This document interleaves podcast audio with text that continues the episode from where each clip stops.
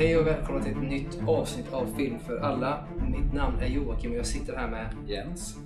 och eh, idag ska vi börja med ett nytt moment som vi kallar för veckans nyheter.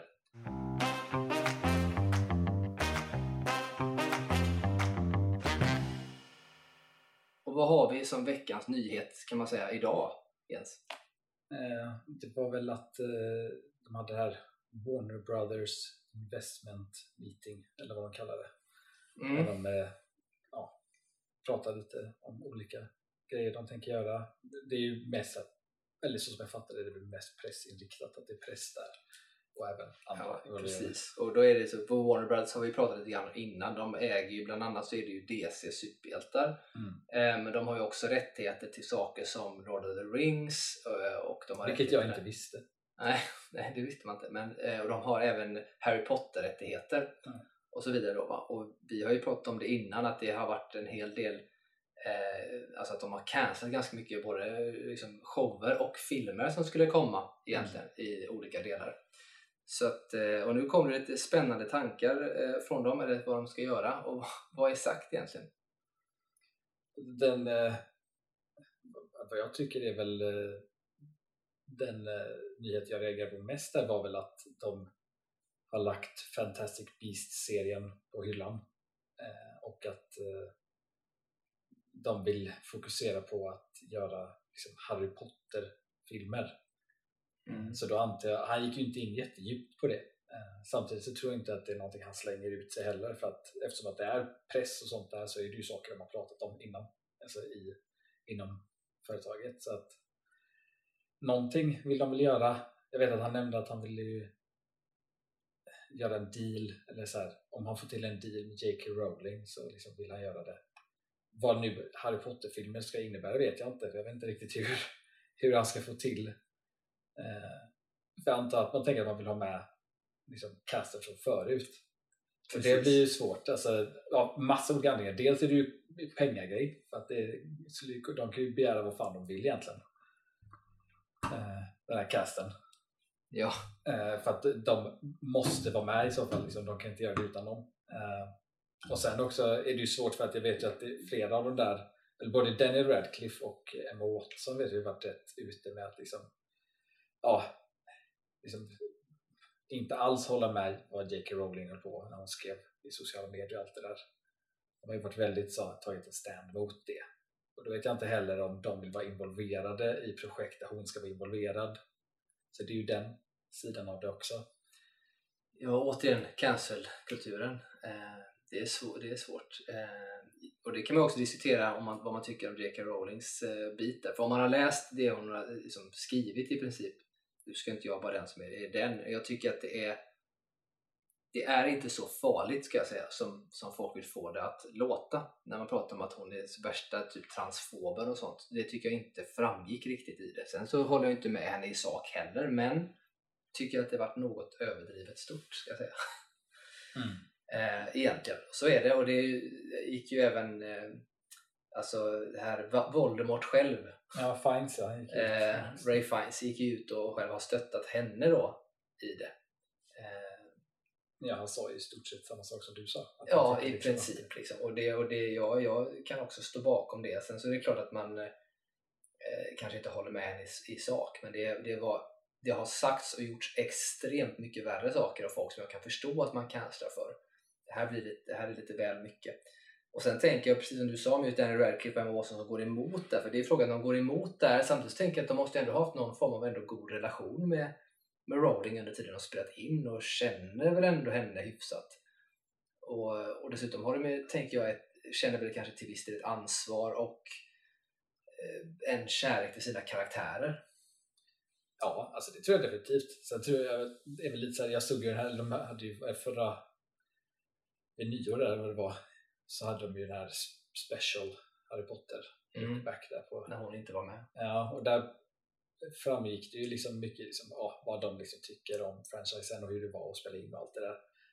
Och jag fick ändå känslan av att liksom, speciellt eh, hos Daniel ändå så att han, han, det är ju en stor del av hans liv såklart. Mm. Men han känns ändå som att han är rätt färdig med det. Och att han har ju sagt nyligen att han vill ju inte heller skriva upp sig på eh, franchises längre. Alltså, så att då blir det också svårt. Ja, jag tänker också att just den biten kan vara svår att få till för att och det är då man ställer sig frågan som du också gjorde att vad när de säger att de, de liksom då lägger Fantasy Beasts på hyllan men de vill göra fler Harry Potter-filmer vad i helvete betyder det? För att fler Harry Potter-filmer är ju i princip i min värld när jag tolkar det och att man då självar Fantasy Beasts så är det, då är det Harry Potter-filmer. Ja. Alltså det är Harry Potter som ska vara i filmerna. Eh, och det är ju en fråga hur, hur de tänker där egentligen. Och det, jag tänker att man säger det, som du sa också, det känns inte som att man bara säger det ur luften.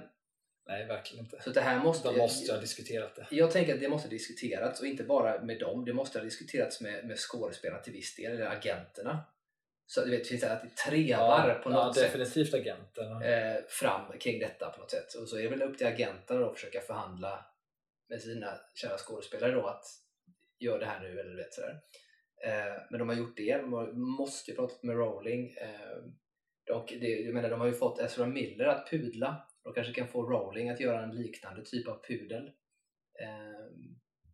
Även om det som hon har sagt som sagt är väldigt, vad ska man säga, öppet för tolkning också.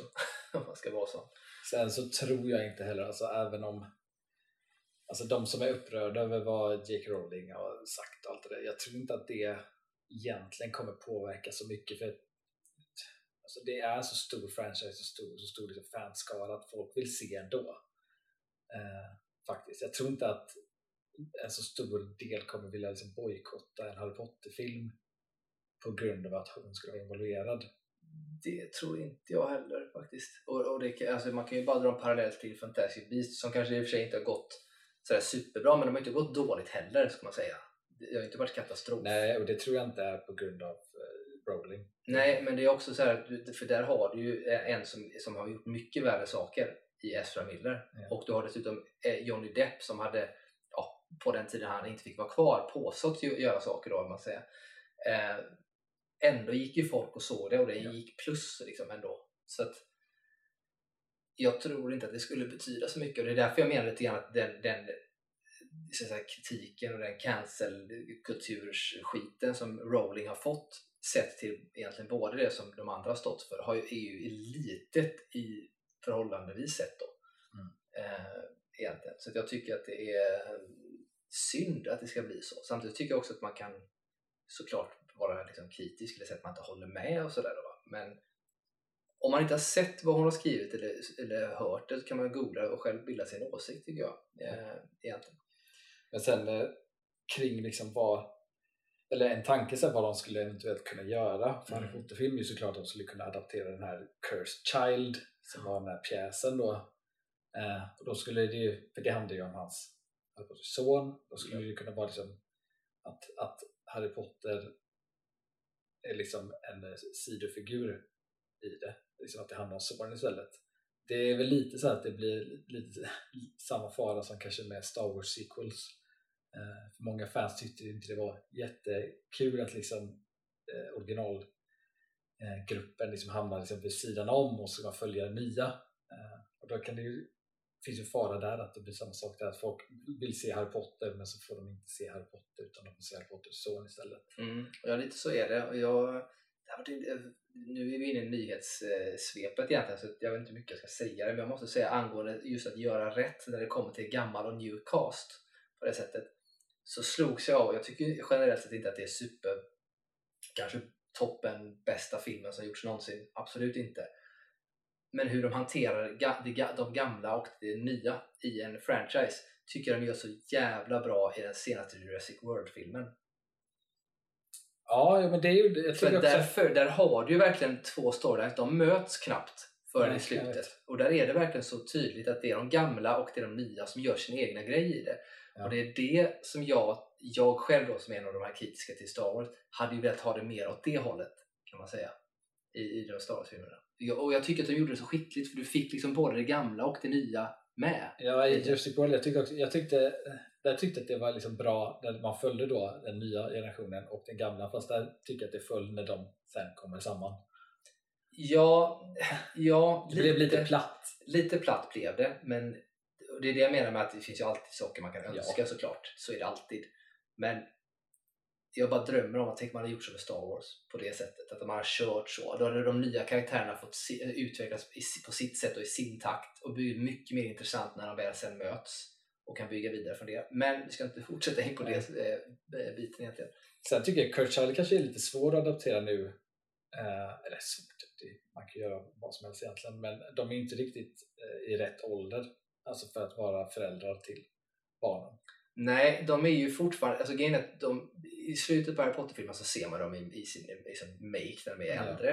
Eh, de börjar ju närma sig, men det är fortfarande, vad kan man säga, typ kanske 10 år kvar tills de är i den åldern.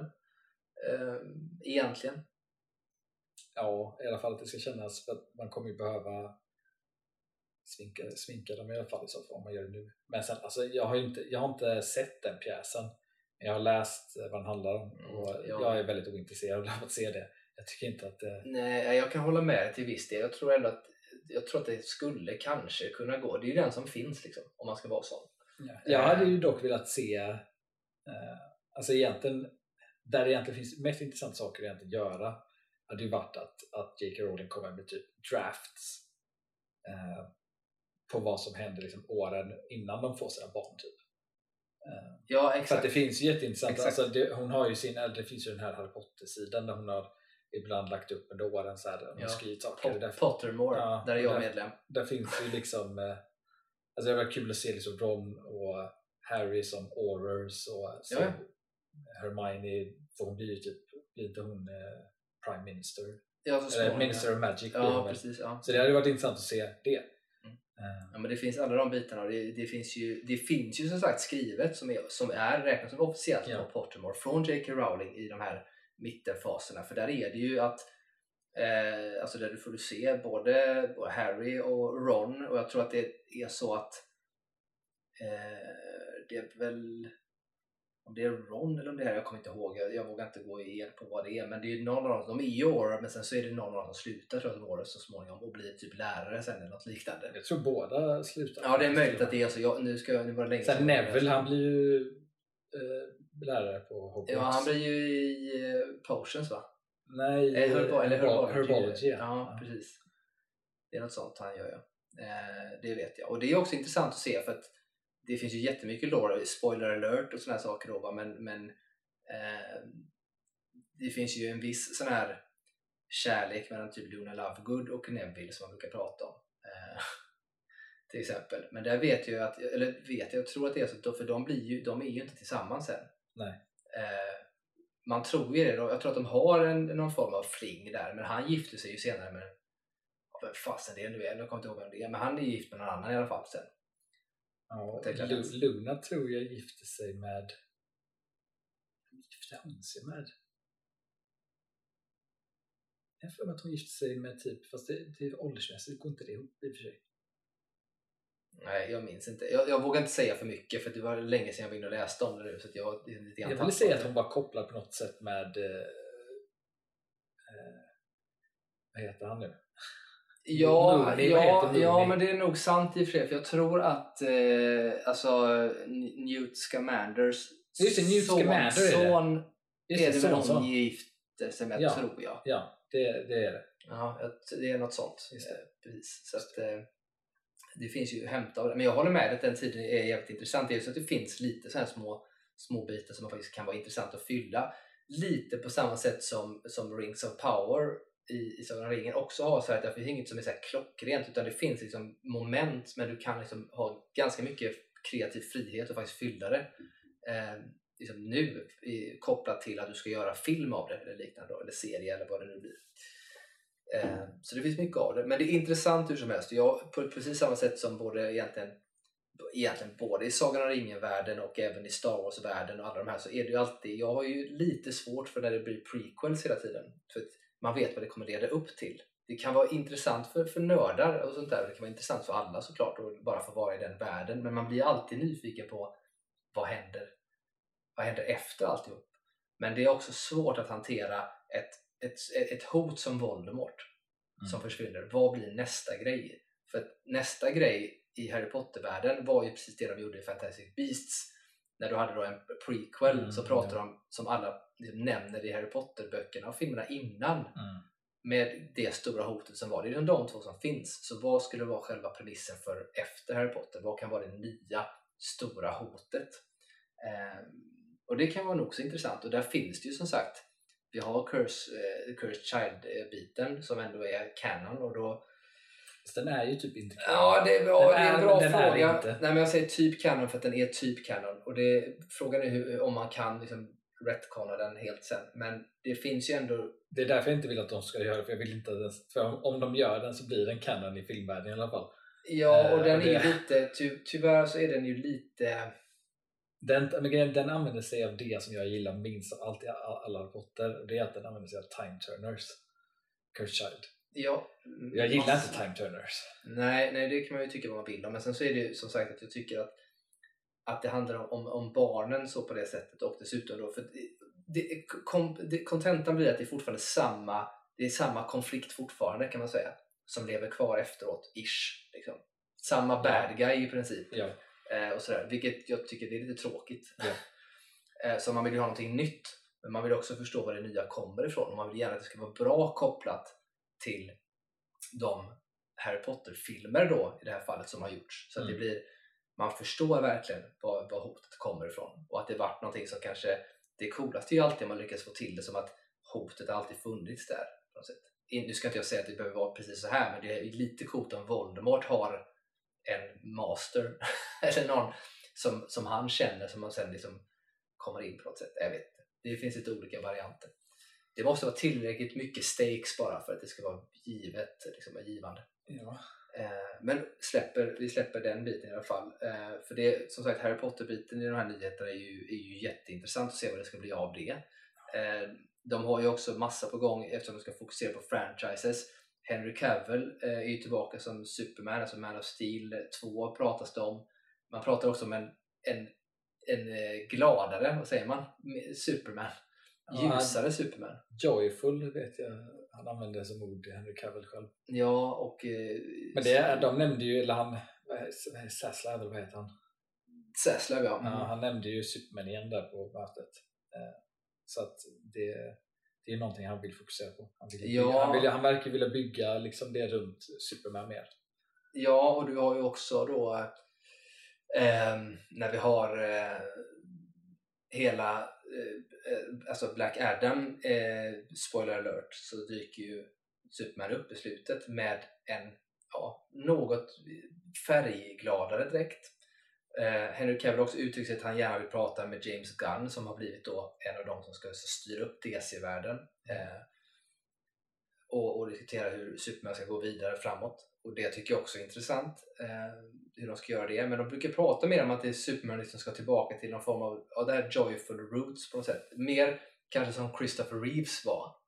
Eh, åt det hållet. Och, och, och, och att de på något sätt då lämnar Snyderverse, alltså Zack Snyders version av det här mörka eh, lite grann. Och jag är ju eh, hoppas ju inte att det blir för glättigt. Alltså på det sättet, att det blir som Marvel. För hela grejen med. DC och deras styrka tycker jag ändå är att det är lite mörkare, det känns lite mer stakes-aktigt i det då. Va? Eh, Men samtidigt så förstår jag också att man som Superman har kanske, om man ska, om man ska ge det någonting så har ju Superman kanske i det här fallet varit något för mycket kom, inre konflikt och för mörk ändå för att, man ska, för att det ska bli riktigt intressant. typ. Men om man istället gör han sådär glättig så blir det så mycket mer kontrast till till exempel en Batman som du ska ha som är mörkare eller vad som helst. Då. Alltså, man kanske kan leka med det på någonting. Sen återigen, jag är ett fan av Snyderverse. Jag gillar ju den konflikten i Superman. Jag gillar ju den mörka biten och, och de sakerna. Så att jag vet inte hur de kommer göra det. Lite orolig är jag. Men eh, det är ändå James Gunn som är ganska bra på att, ska man säga ändå, han är ju ändå nörd när det kommer Ja. till både DC och eh, serietidningar överlag. Men han är ju mer en DC-kille egentligen från början. Även om Mm. han gjort eh, Guardians eh, för Marvel. Men han är ju det samtidigt som han också har gjort då Suicide Squad som är ganska skämtsamma och ganska brutala. Sådär. Och hur han ska hitta ett allvar och styra det rätt i den riktningen, det är kanske en utmaning då på något sätt. Vi får se. Ja, men ja, jag tycker det är intressant att... Eh, för det var väl... Det var Gunn och så var det... Jag kommer inte ihåg vad han andra heter. Det var en till. Uh, minns inte jag heller vad han heter nu. Men det är två, men jag kommer ihåg Gunn för att han är den ja. För jag kollade i alla fall upp vad han andra hade gjort och han är ju mer ren producent. Mm. Eh, och producerat eh, många skräckfilmer såg jag. Eh, och även, han var med och producerade Aquaman tror jag. Mm. Eh, och lite annat. Jag tror han, han producerade även eh, Guns, eh, de grejerna han gjorde för DC med Peacemaker och Suicide Squad. Kan vara så att han producerade båda Suicide Squad till och med. Eh, så att han har ändå liksom haft en fot där. Eh, så jag tror att det kan, eller mina förhoppningar är positiva i alla fall. Mm. Ja, jag hoppas att de kan få det, göra det rätt på något sätt. Och det, det har, nämnde vi nog eh, här sistens också kanske, men det är intressant med att både Henry Cavill är tillbaka där. Um, du har liksom Black Adam som presenterats in nu, men du har dessutom då också att Bruce, uh, Bruce Wayne, alltså Ben Affleck, uh, återigen är, är kontrakterad för mer Batman. Ja, jag är så förvirrad över vad som handlar med honom där. Ja, och det är ju ingen riktigt som vet det vad det liksom, betyder. har inte kommit ut något officiellt om det. Nej, och det är ingen som vet vad det betyder överhuvudtaget. Det, det mest officiella är ju egentligen att uh, Jason Momoa la ut en uh, Instagram-bild på han och uh, Ben Affleck under när de gjorde reshoots för Aquaman. Ja, för de har reshoots för Aquaman och, och man Och vet då var ju han liksom i in character, han hade liksom Bruce Wayne-kostym på sig. Liksom. Ja, ja. Och, men man vet ju också att i, ehm, i eh, Flash.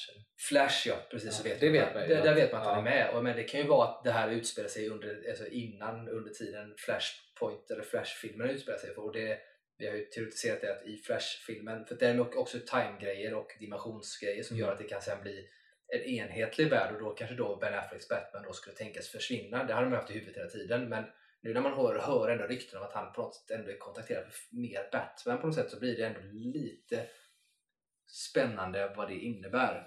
Ja, också de verkar vilja hålla det hemligt också för att egentligen skulle de ju inte skulle vi inte veta att han var på reshoots. Det var ju att eh, det var ju en buss, en, en sån eh, turistbuss som hade åkt igenom området och sett honom med, med Moa och då hade ju Moa lagt ut bara för att liksom get ahead of it. Kla- Klantigt. Så att eh, Klant, där, klantigt av crewet där. Ja. Varför det låta en turistbuss åka förbi? Ja men så kan det Så det är intressant. Och sen så pratar man ju återigen, Ezra Miller är ju nu och har gjort reshoots och ska ta hjälp och sådana saker. Men man pratar ju fortfarande om en recast på honom, vilket det troligtvis blir. alltså, han kommer ju recastas. Eh, Jag har ja. svårt att se att han skulle vara kvar överhuvudtaget med tanke på att han riskerar fängelse. Eh, ja, så det blir nog svårt tänker jag. Ehm, så det är ju den biten. Så vi får se hur det går med DC på den fronten.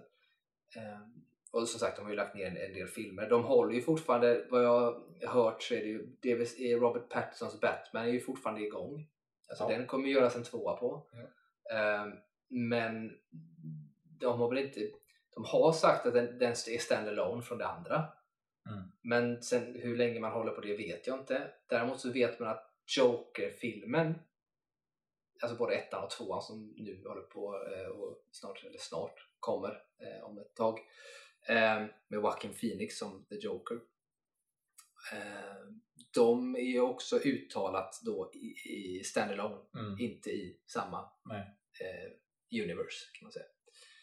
Eh, så det är de. Det händer massa spännande saker där och just det här fokuset på att man pratar franchises, att det är Mm. det man vill ha fokus på. Det vill säga eh, någon form av Superman-franchise, någon form av eh, Harry Potter-franchise och då det kanske mest intressanta som vi inte varit inne på än, som, som man kanske höjer mest på ögonen för och det är ju då Sagan om ringen. Ja, alltså jag visste inte ens att de hade rättigheterna till det. Jag vet ju att de har, eller haft eller har till Hobbit, det vet jag. Eh, eller har för mig det i alla fall. Men just Sagan om ringen visste jag inte.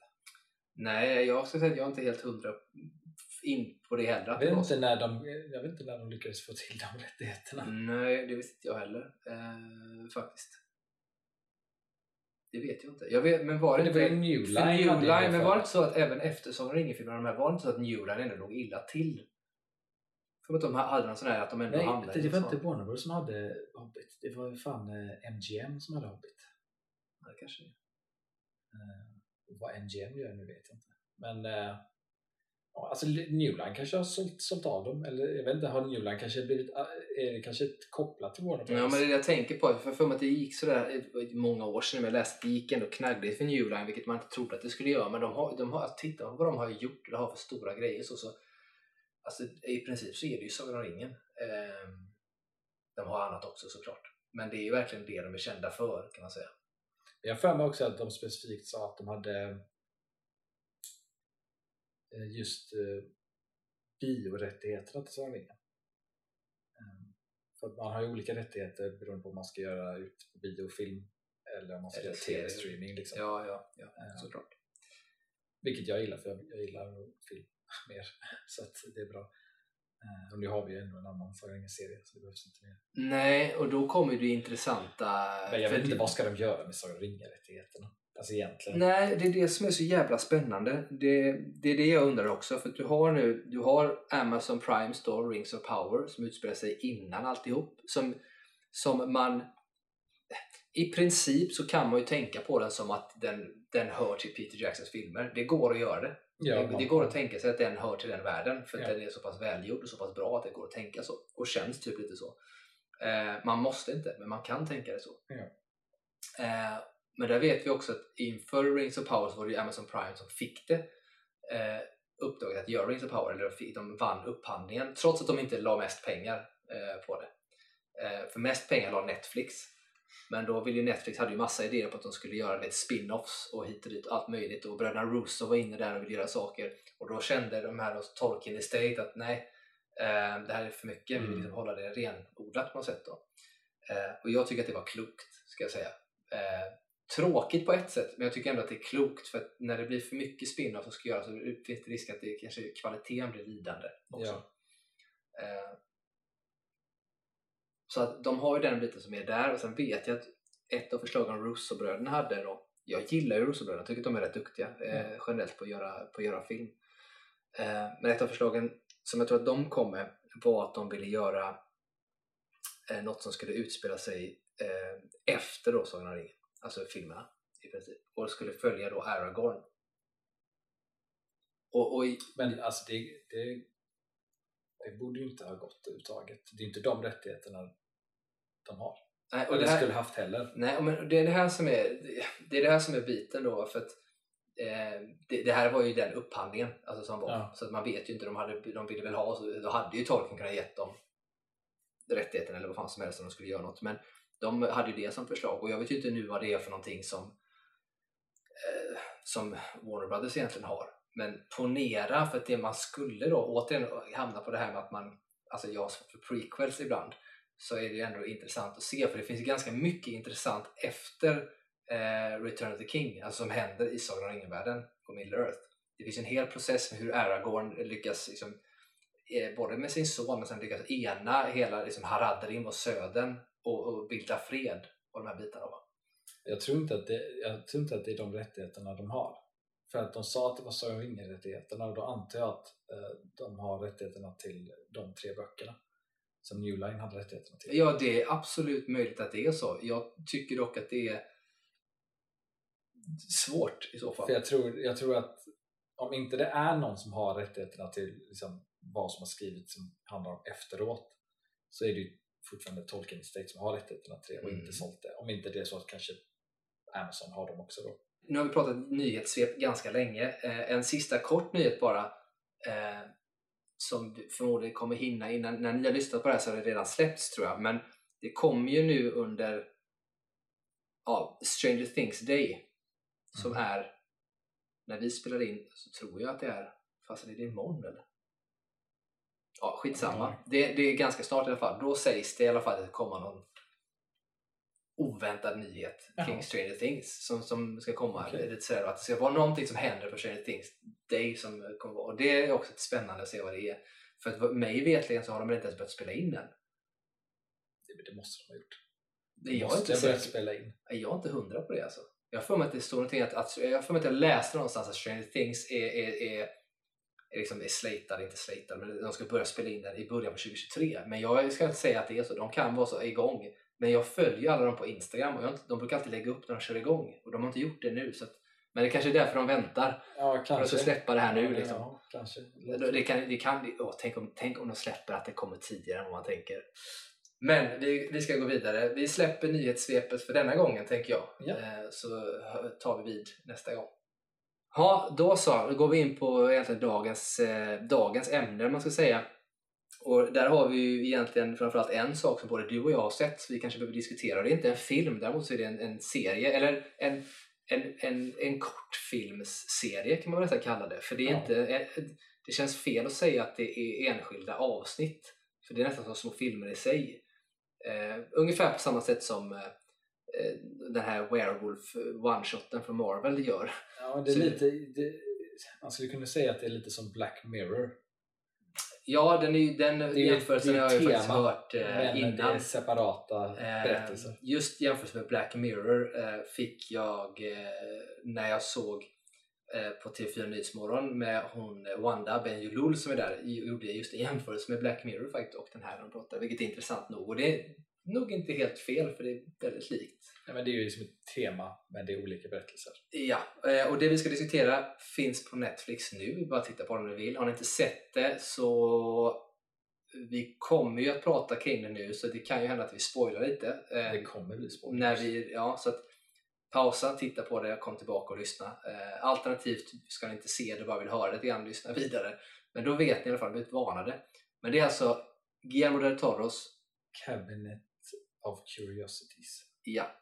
Och för att vi ska undvika missförstånd här så är det inte Guillermo del Toro som regisserar. Nej, pro- producerar serien, men också med i vissa fall. Jag tror första avsnittet var han med och skrev eh, manuset för. Mm. Eh, men ja, han har väl haft sin hand lite överallt tror jag. Så är det eh, garanterat för det känns väldigt Guillermo del Toro-eskt. eh, Ja, man- speciellt första avsnittet. Speciellt första avsnittet, det håller jag helt med om. Eh, första och... Kommer inte ihåg vilken ordning de kommer i. Fjärde kanske, eller vad det nu är. Eh, som är något sånt. Men där, eh, det är ju helt enkelt ett eh, skräckkabinett kan man säga. Eh, det, det inleds ju på så här klassiskt gammalt, nästan 70-tals eh, programs introduktionsmässigt sätt. Ja. När han själv går och presenterar avsnitten eh, lite snyggt och vad det handlar om och så lite karvad figur av regissören som Ja. då har regisserat avsnittet bredvid. Jag älskar Eh, inledningarna. Jag älskar det varenda gång det kommer. Han kommer ingående i mörkret. Ja, det är magiskt är det. Eh, magiskt. Eh, duktig regissör. Mexikansk regissör. Ja. Eh, så det är också viktigt eh, egentligen tänker, för många tänker att han är spansk men han är spansktalande men han är mexikansk. Eh, och det är när vi pratade skräckfilm sist så pratade vi mycket om spansk. Vi pratade också även om sydamerikansk och just mexikansk skräckfilm. Och så. Eh, men eh, ja, vad var dina intryck av det? Hur många avsnitt var det? Det var Åtta, åtta avsnitt? Ja. Mm.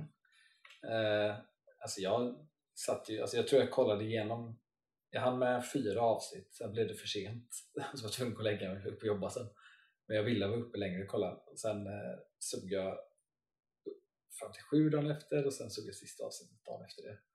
Men eh, Jag hade ungefär nästan en, en exakt likadan eh, tit- tittarsträcka. bara så här, jag tycker bara liksom en, eh, alltså dels älskar jag liksom allt, när det Guillermo är inblandad så typ älskar jag Den alltid.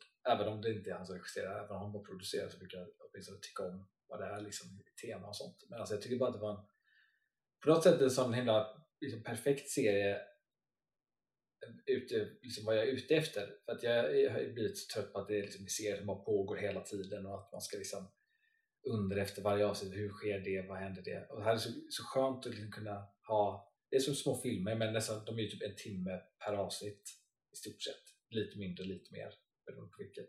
Och det liksom är sin egen berättelse och bara kunna se på det och sen veta att liksom, det finns fler intressanta som kommer efteråt. Så det har bara varit som liksom en grupp små halv, halvfilmer på något sätt. Och Mm. bara glo på. Det har varit så jävla nice. Så Ja. skönt. Och visst är, det, visst är det sjukt, för jag slogs av när jag såg dem bara så här, shit vilket bra avsnitt tänkte jag.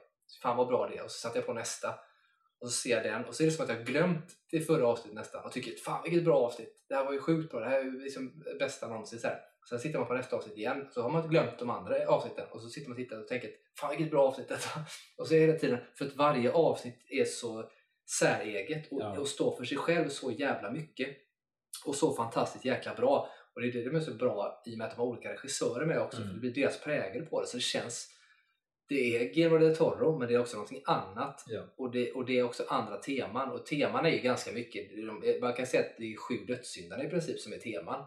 Ja. Eh, många gånger i girighet, avund, lite sådana varianter. Eh, inte, vissa gånger mer klockrent än andra kanske, men Mm. det är mycket sådana bitar. Eh, är fan, fantastiskt bra eh, ska jag säga på många sätt. Mycket bra skådisar med också. Ja, så jävla, alltså, så jävla mycket bra skådespelare det var med. Mm. Jag var liksom förvånad för jag hade inte, jag hade tittat knappt på en trailer innan för jag ville inte se någonting. Nej, Så jag visste ju inte liksom vilka som var med i det eh, egentligen. Så, där. så varje gång det kom ett avsnitt man liksom såg vilka som skulle vara med så man alltid åh fan nice, de är med. Och även att det är skådespelare som man inte alltid kanske ser i jättestora saker heller. Mm. Men att eh, de ofta är med någonstans och ofta kan jag tänka mig att folk känner igen många men kanske inte vet exakt vilka de är. Typ. Nej, precis. Nej, ma- man, det, det, det är ändå häftigt för de har ganska många, alltså man känner, i varje avsnitt så är det alltid någon man känner igen alltid. Ja. Eh, och du har allt från skådespelare som, som vi, vår generation till viss del kanske känner igen från typ Stargate SG-1 typ, eller Ja, någon Stargate-serier från eh, eh, Peter Weller på allas vår Robocop. ja. exempel, jag är hörde hans röst jag bara Ja, det är så jag får är rysningar det tänker på Robocop? det. Jag jag fan, får rysningar bara tänker på det. Så jävla bra. Eh, och hela det avsnittet består ju också av eh, där också är fler bra skådisar som är med Ja. som är vanligtvis komediskådisar Ja. i, i princip. Och en som är med i, i den här eh, som vi pratade om förut i, i DC-världen eh, som James Gunn gjorde. Vad heter han? Suicide, nej, P- ja, Suicide Squad var med och Peacemaker tror jag. Ja, precis. Eh, Han är ju med också eh, där i. Eh, eh, Du har en Walking Dead-skådis som är med, som också är med i Love Actually ska man säga, som jag älskar. Han är med i sista avsnittet. Eh, Men eh, De har mängder av bra skådisar. Vi kan ju typ ta avsnitt för avsnitt och bara så här, säga vad vi tyckte. Vad ska man komma ihåg av? Ja, men bara alltså, det, det lilla man kommer ihåg. Typ så här, för första avsnittet eh, var ju det här med eh, han som, eh, som man känner igen från eh, massa saker. Men Han var ju Han var med i den här Cowboy... eh, den här Coen-bröderna. Mm, precis, på Netflix. Eh, Ballad of Buster. Buster Scruggs, jag vet. Ja, Någonting, någonting Uggs var det. Ja, Eh, och även spelar, eh, eller kommer spela The Master i Marvel-filmer. En Hulk-fiende i serietidningarna. Men eh, där, det var ju det avsnitt som handlade om, typ vad ska man säga, han var ju någon form av sån som köper gamla... Ja, en, en ex, han, han är en ex-militär eh, sunkig person som helt enkelt, alltså han har väl någon form av eh, ja, kriminellt med sig också eller skyldig pengar på sätt så att han är Ja, liksom belastad och- på det sättet. Men han, han går ju på såna här eh, som man ser på tv ibland på så dåliga tider, så här storage wars. Ja, det, alltså så man, är- går, man går och så här, alltså när man auktionerar ut människor som inte varit och liksom kollat till sitt förråd, Ja, som har exakt. dött eller någonting så, så auktionerar man ut och köper då förrådet och så får man då plocka bort det. Och där, eh, den var ju... Sen var det ju en sak som är med alla avsnitten är ju att alla avsnitt är ju liksom eh, någon form av epokfilm också. Ingenting är ju modernt. Eh, Jag tycker det är så jävla det var nice. Men eh, så den här var ju väl typ, fan var den här? Nej inte 70-talet. Den var väl, eller var den här 60? 70-talet var det väl? Första avsnittet ungefär. Måste det ju ha varit. Mm, Ja, det är fasiken oklart ska han, jag var, säga. han, var ju, han hade ju varit... Han, ja men det måste ju varit efter Vietnam. Han behöver inte vara, för det kan lika gärna vara typ Irakkrig och sånt också. Egentligen. För det var längre tillbaka än så, det tror jag det var. Ja, men det skulle lika gärna kunna vara precis 90-tal liksom. Så att, eh, Nej men, de, nej men de pratar ju, de har ju tv eh, på i början av avsnittet, han när han dör. Den, han som äger Locker. Och där är det ju Reagan som pratar. Just det, det stämmer. Ehm, men eh, det, det avsnittet tyckte jag var så himla bara stämningsfyllt hela tiden så här, och lånade sig så väl till det här skräck, skräcktemat med alla de här olika korridorer med ljuset som man hela tiden måste tända igång för att den tickar ut och så måste man dra den om igen så att det liksom går minuter så släcks det. Och det, avsnittet heter ju Lot 36. Just det. Eh, som är helt enkelt, alltså, så att det är det numret på den eh, storage, eh, alltså förrådet som han eh, köper helt enkelt. Ja, och där är det ju eh, okulta saker eh, som hittas som eh, blir, det blir pressen där att han, han är skyldig pengar och så får han reda på att det är något i det här eh, det finns en samling böcker och att den sista boken är mest värdefylld så att då vill de ju hitta den så att han kan sälja av den för så mycket pengar så han kan betala av vad det är. Precis, så han får ju hjälp av en snubbe där som är väldigt intresserad av att köpa de här ockulta böckerna. Och snubbe från Tyskland såklart. Ja, eh, så. Eh, Så det händer ju grejer där liksom. Mm. Men, eh, Avsnittet i sig, han heter Tim Blake Nelson för övrigt, skådespelaren som är med där. Eh, och är regisserat av en regissör som heter Guillermo Navarro eh, som gör det. Bra avsnitt. Men det, det avsnittet är också, det vet där var ju Guillermo del Toro med i manuset. Jag kan tänka mig att han var med lite i allt möjligt där, för det kändes väldigt del Toro-eskt, alltså stilen och färgskalan och liksom sättet det var på kändes väldigt Guillermo del Toro också. Så att, Mm. eh, jag tror att han varit Eh, det är det helt klart. Och precis som det kommer, och jag kommer återkomma till det flera gånger tror jag. För att det här är vad jag tycker nästan skräckfilm eller skräckgrej när det är som bäst. Ja. Det är inte så mycket jump scares. Det är bara en känsla av att det är mystiskt. Alltså, det är så här eh, mysondska kan man nästan kalla det. Det liksom en mysig känsla i det här mörkret som finns hela tiden Mm.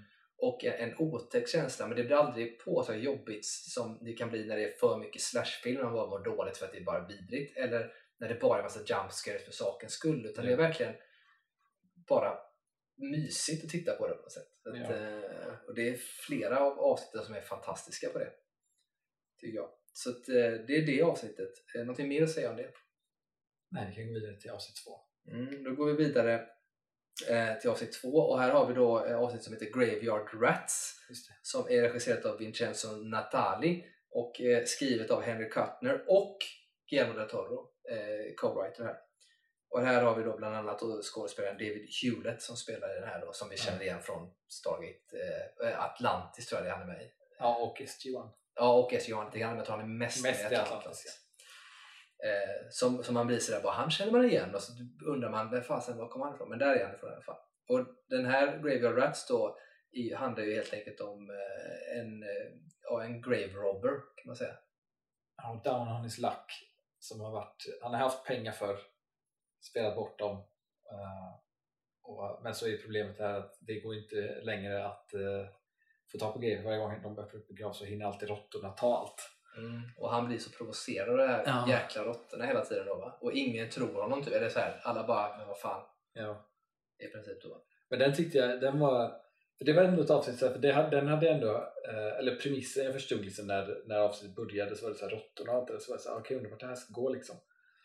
Men jag tyckte det var så jäkla intressant när han väl liksom hamnar ner i de här gångarna under kyrkogården liksom och hela den här klaustrofobin och att han liksom ska ta sig igenom det och de här muterade råttorna som allt som håller på där nere. Men hela hans liksom på något sätt det här att han det, det går skitfall, sen går det bra. Det var verkligen en rollercoaster på något sätt där. Eh, och där var det till och med så att jag, jag trodde att, för att det är en skräckfilm, all, all, alltid skräcktema så att, och inget liksom slutar ju lyckligt i stort sett.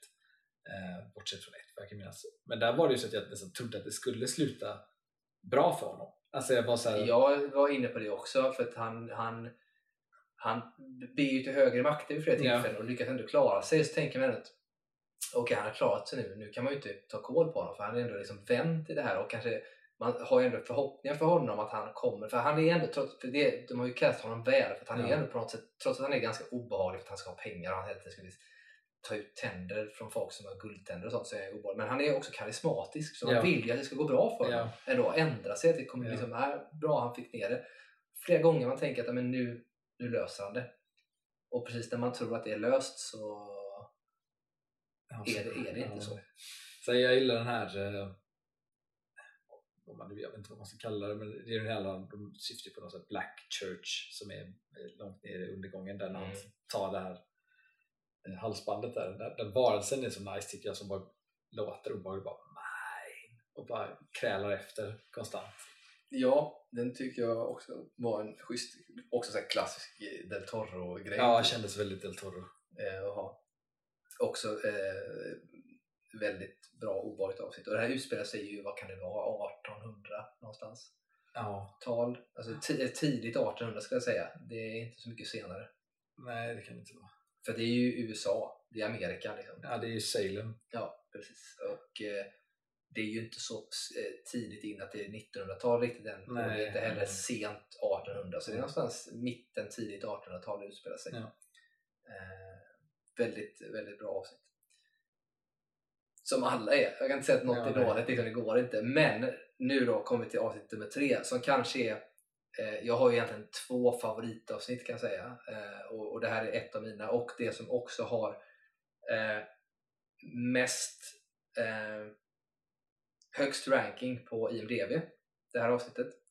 Och dessutom ska jag säga så här, för när jag såg vem som har skrivit avsnittet, när jag skulle titta på, på själva avsnittet, så såg jag direkt att det här kommer bli bra.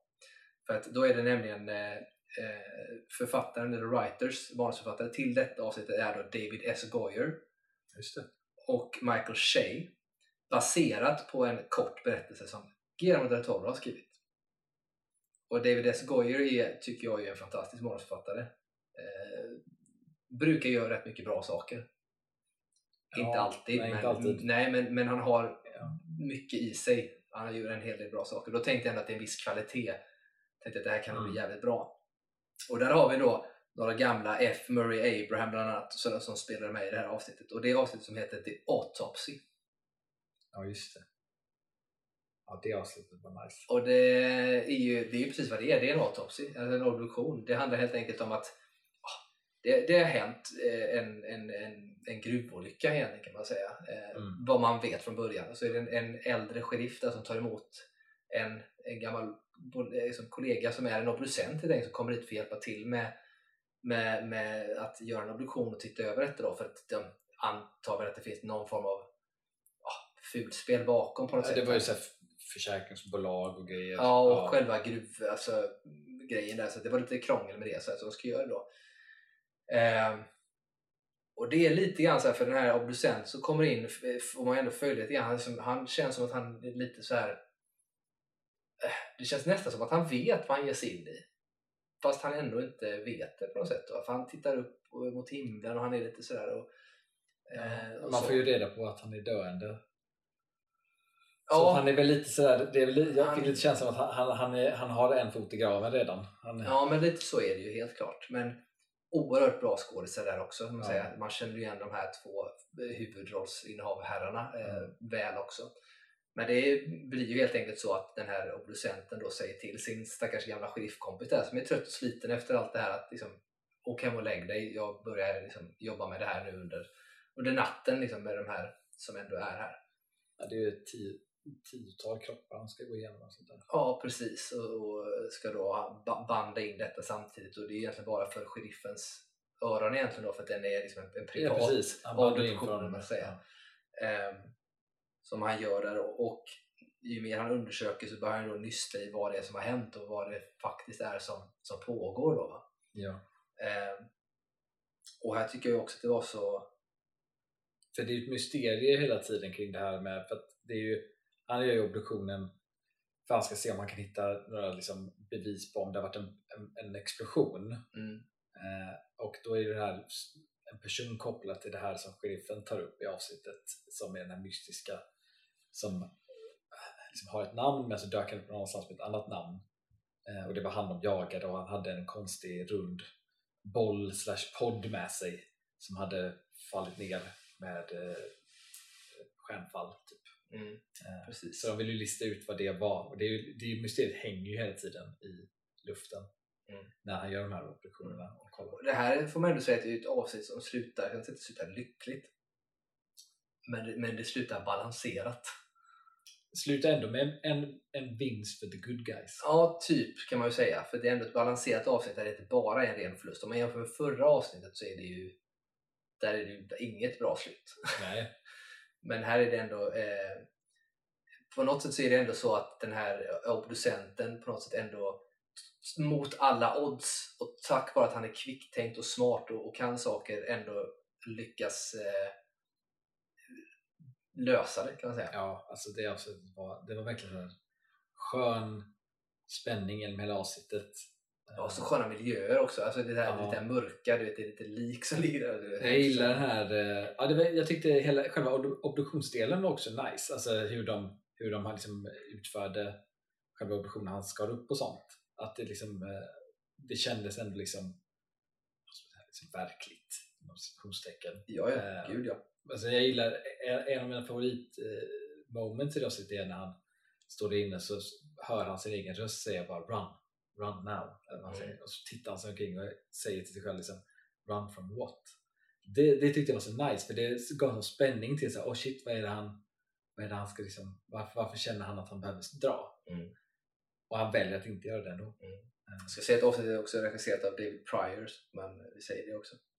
Ja, men det, det, är ett, det är ett jättebra avsnitt. Jag gillar ju det är ju så här, det, det finns ju inte, för det, det är ju inte en riktig obduktionssal egentligen. Det, Nej, det är det som är så nice. det är ju verkligen bara satt upp för att det ska liksom. ja, funka på något sätt. Precis funkar. Och det är, det är de här bitarna som man vet själv att det här är så jävla osroligt. Man skulle inte ha så. En, en obduktionssal vet jag ju, både du också som har jobbat korta tider på sjukhus förr i tiden. Så att, eh, framförallt jag som gick någon gånger har ju sett obduktionssalar och eh, vet. Och det, är ju, ser man på CSI lika gärna eller på en Beck-film att det är ganska sterilt. Det är en helt annan miljö. Men just när man lägger ner tid på att få de här, det här mörka, det här eh, liksom murriga runt omkring det, det är otroligt, det ska inte hända, men det blir så jävla bra för att det skapar så mycket stämning med den typen av scenografi och miljö. Eh, så att jag tyckte att det var så jäkla Det mysigt. att allt, allt känns inte riktigt rätt och det skapar en, en undermedveten oro hela tiden. Ja, och det gör de ju bra i alla avsnitt. För det är alltid någonting som känns off, man är alltid på, på tårna liksom, för att det, det är något som inte stämmer. Och man kan ju inte annat än, jag, hade så, jag brukar ju prata om det att man har ju svårt nu för tiden, det vet jag att du har, och många har det med oss, att man har svårt att se klart saker för att eh, telefonen är där och man kollar Instagram eller Mm. vet, man, man kan inte koncentrera sig. Men, men i det här så, det här var inget problem. För att du kan, liksom, du vill ju se nästa steg. Du vill ju se vad som jag, händer. Jag eh, satte till och med min telefon på flygplansläge för att det var folk som höll på att skriva och jag, blev liksom, jag ville inte bli störd så jag satte upp flygplansläge. Ja, men jag, var, jag, jag, så extremt gjorde inte jag, men jag, jag var ändå så här att vet, om jag hörde någonting då tog jag inte upp telefonen direkt och det var, och det var något tillfälle tror jag, där, jag kommer inte ihåg vad det var nu, men det var någonting där jag kände att jag tappade fokus kort stund och så kände jag att fan, jag, jag missade någonting där så fick jag spåra tillbaka. Det händer aldrig annars för att man vill verkligen vara med i allt som händer. Det är rätt sjukt ändå, men det är briljant. Så var ett riktigt jävla bra avsnitt var detta i alla fall. Eh, som sagt, behöver vi inte prata så mycket mer om det avsnittet. Vi kan gå in på nästa avsnitt, eh, avsnitt nummer fyra. Och då har vi ett avsnitt som heter The Outside som är regisserat av Anna Lilly Amirpour som är skrivet av Hailey C. Boston och Emily Carroll och som är baserat på en eh, eh, jag tror Emily Carroll är den som är based on a short story by och sen även Guillermo del Toro som och skrivit det också. Mm. Eh, och här har vi då Kate Micucci som vi känner igen delvis från eh, Big Bang Theory. Eh, Ja, hon har ju liksom haft små roller i massa grejer. I massa saker. Jag mest känner från Big Bang Theory där hon spelar den här awkward flickvännen till Raj Ja. som han träffar, hon som har den här social så- ångest. ja. Eh, är hon där. Och så har vi dessutom då med eh, Martin Starr som spelar i Spiderman. Nya Spiderman-filmerna spelar han ju lärare där, den här som har teamet. Freaks and Geeks. Och mest känd kanske Freaks and Geeks eller Nollor och Nördar som det hette på svenska som gick på femman förr i tiden. Eh, spelar han ju där. Och så vill jag också bara lägga in en liten eh, grej här för en av mina favoritskådisar som inte gör tillräckligt mycket egentligen är Dan Stevens som är med också i en kort eh, liten roll. Ja. Viktig roll dock. Ja, Men eh, det är en av mina. Han spelar ju för övrigt eh, The Beast i Beauty and the Beast. ja. Eh, eh, live adaption-filmen och känd från Downton Abbey bland annat. Och en av mina favoritfilmer som vi inte pratat om så mycket på skräck eh, filmsbiten som, som är, den är mer kanske thriller än vad den är skräck men eh, den heter The Guest. Eh, också lite så här 80-talsstuk och han kommer in, han är liksom kommer till en by, påstår sig vara någon som han kanske är eller kanske inte är och så är han ja, skum. Sjukt bra film för övrigt, bra musik. Det kan man prata om. Men det här avsnittet handlar ju då framförallt om Kate McCutcheys karaktär Stacy då som ja, jobbar på ett, ett, ett bankkontor. Eh, hon är en, en, kvinna som inte passar in i normen. Nej, så är det och det, det spännande här som jag tycker är så uppfriskande är att de här då kvinnorna som är ytliga och som är, liksom, ska vara någon form av så här popular gang som Mm. pratar, de är ju aldrig otrevliga mot henne. Nej. eller behandla henne vet, speciellt konstigt. Hon blir inbjuden till deras grejer och alltihop sådär. Men hon själv känner alltid att hon är off. Ja. Och inte en del av det. Och det blir hennes desperation då. Ja. Alltså, jag jag tyckte, tyckte det avsnittet var också så här. Jag tyckte det var så bra hur de eh, liksom, eh, visuellt gjorde de här när hon umgicks med de här tjejerna på banken när de pratade och skvallrade och allt det här. Jag tyckte det var så jävla obehagligt med hur eh, linser de använde i det här. Mm. Det blev så klaustrofobiskt när de Mm. pratade och de liksom var så, allting hamnade så nära och det var så mycket prat och saker. Det blev liksom, de liksom fokuserade liksom på, på munnen mycket och sådär. Det var bara så här, för mig blev det bara så här obehag av, av skvaller och liksom att de- det, man märkte hur ytligt det faktiskt är och att det liksom handlar inte om något djup alls när de pratar utan Nej, det bara är det Nej, ytliga jag och det är så vet. tragiskt att hon, vill, att hon vill ha det. Det är så tragiskt. Exakt så. Exakt så är det. För det, det är ju det att man... För, för saken är att hon är, hon är jävligt okarismatisk. Man, man gillar ju inte henne som karaktär. Man tänker bara, men vad fan, gå vidare. Hennes man då som spelas av eh, Norre Nördar-killen, han är ju mycket mer karismatisk. Han är ju liksom ändå... Han, han är jobbig på sitt sätt för att han är så här, du är fin som du är och du vet. Sådär, han säger ju ändå bra saker men hon är ju helt, hon på ett sätt känslomässigt avstängd. Ja. Hon är ju lite grann som man kan tänka sig ultra-autistisk person. Mm. Du känner egentligen ingenting i något läge. Eh, förutom den här typen av att man vill passa in. För att i hennes värld så handlar det om passar hon bara in, det blir lite väl filosofiskt, men passar hon bara in så kommer allting annat falla på plats på något sätt. ja, exakt. För hon känner sig off i den här Ja. världen då på något sätt. Då. Och då är det ju den där eh, krämen, hudkrämen, som är nyckeln till det. En hudkräm som är nyckeln ja, som hon får eh, otäcka rashes från i början som bara Ja. blir värre och värre och hennes man tycker att detta är konstigt då och sen så Det är ju där Dan Stevens dyker Dan. Stevens kom ju in som någon form av reklamgubbe på TV. Ja. Underförstått lite i typ The Devil himself eh, kanske. Eh, Ja, djävulen, en alien eller någonting. Något sånt Ja. eh, som gör det här då. Mycket eh, Och pratar direkt till henne genom tvn. Ja, genom TV. Och den är ju mycket obehaglig. Och rent krasst så är det så att om man tittar på hon är ändå, i, eh, trots att hon känns antagonistisk så är hon protagonisten. Och ska man se det från det hållet så slutar det här avsnittet relativt lyckligt. Eh, Ja, men jag tycker sista, det jag tyckte var så nice i slutet på det var det här hur de stannar på henne när hon bara stirrar in i kameran. För där, där ser man den här hinten av eh, eh, för först är hon ju bara lycklig, men sen ser man den här hinten av förvirring och ånger i henne. Det här och galenheten att, att man vet inte, nu, vet hon inte längre vem är hon? Exakt så är det också och just tanken på att det här som hon ville eftersträva och ha Mm. kanske inte blev som hon tänkte. Hon, Nej. hon fortfarande är där att hon vill någonting annat. Hon har fortfarande inte hamnat där hon tänkte då på något sätt. Där var det också så här, för att jag, jag är liksom i mitt vardagliga liv, jag gillar inte sån här eh, alltså hudkräm och sånt. Jag gillar inte det. Jag gillar inte när man smetar in grejer i huden. Då är Där det var det så här- jag säga, för jag hatar det själv. det Jag, här- jag Jag valt började utveckla en, en ny fobi tror jag när jag såg det avsnittet. För de här scenerna när de drar på sig den här krämen på festen där, när de sitter där. Där var jag bara såhär, åh, fy fan vad äckligt det här är. När de, bara, de tar så mycket av det och så smetar de in Ja, gud, nej, jag håller med dig. Jag har ju varit sån sedan jag var li, liten också och det är ju det är, de som känner mig vet ju detta också att jag tycker att det är jätteobehagligt med sånt. Men jag har ju lärt mig lite grann för att jag blir så jävla torr i ansiktet och sådana saker. Så jag har ju lärt mig att börja använda vissa saker men då är det krämer som är så här Alltså de känns knappt krämer, de går fort in i huden och sånt. Men var specifik. Men jag gillar inte heller krämer och det här avsnittet är ju vidrigt på det sättet. Ja. Eh, så är det. Men hon är, det, det är väldigt bra. Hon är jävligt otäck. Eh, det blir en spoiler här också, men hon mördar ju sin man.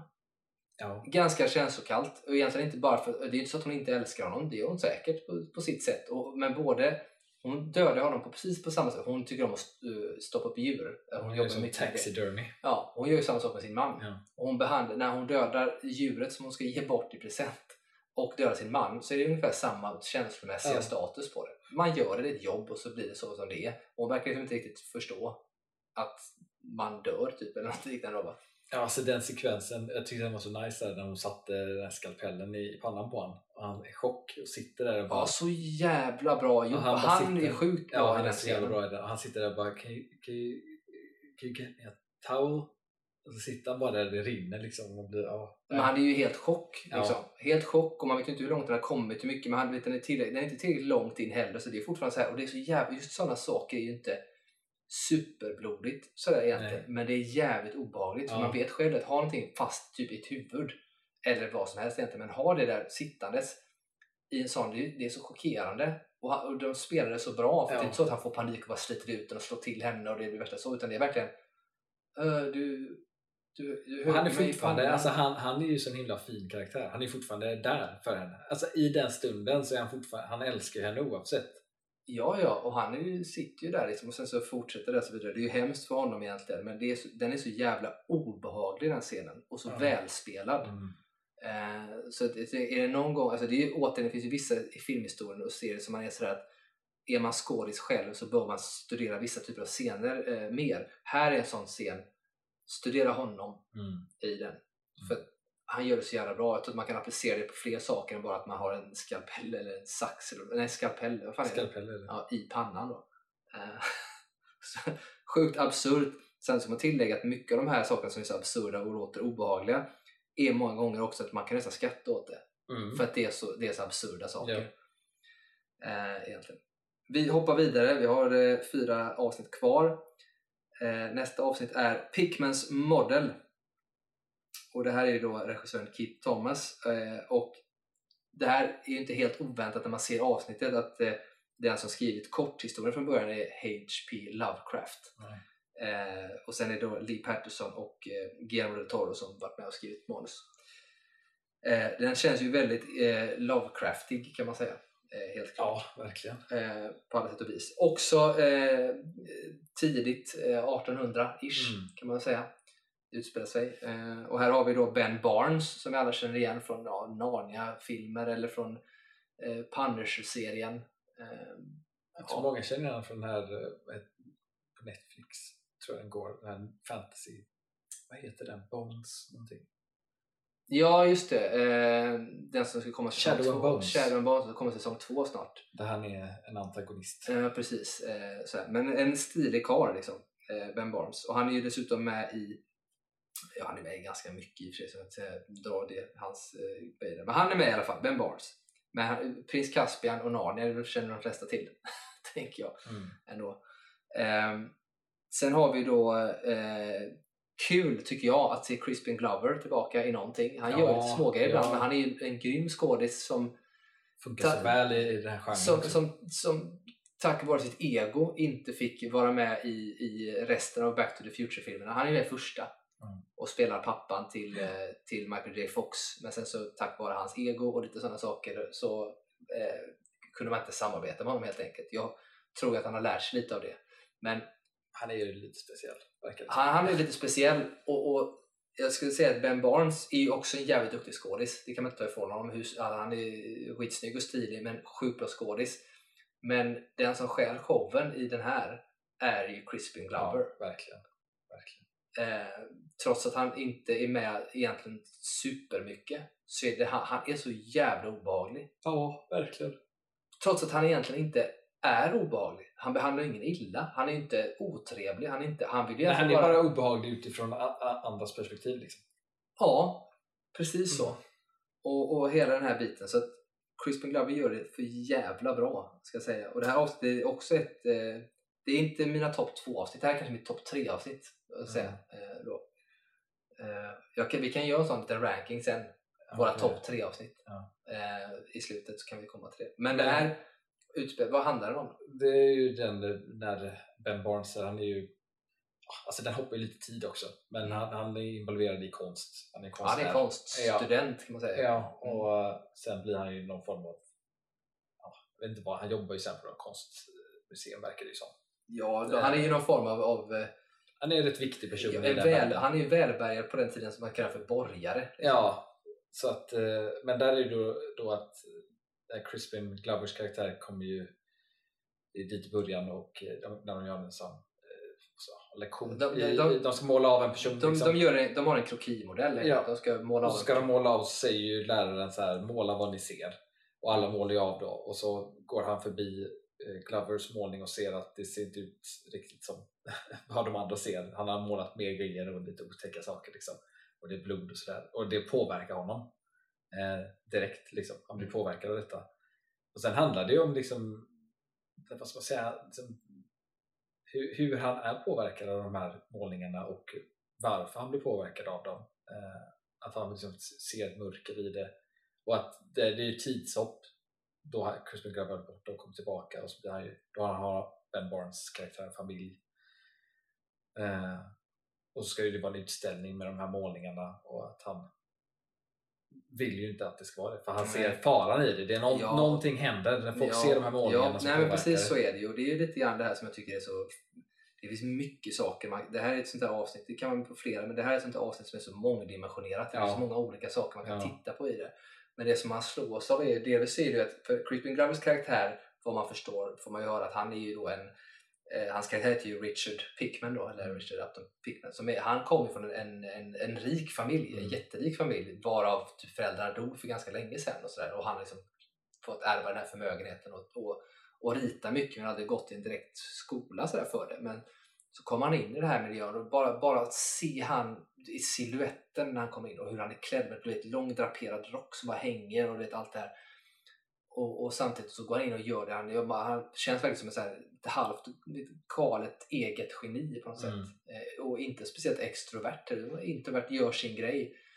Men då Ben Barnes då, som spelar William Thurber här, han blir ju fascinerad av detta och söker upp honom för att titta och så bjuder han hem och tittar på den här tavlan och det är då han börjar titta på den här tavlan som han märker att det händer någonting med honom som inte är bra och därav att han blir mer och mer nojig för det.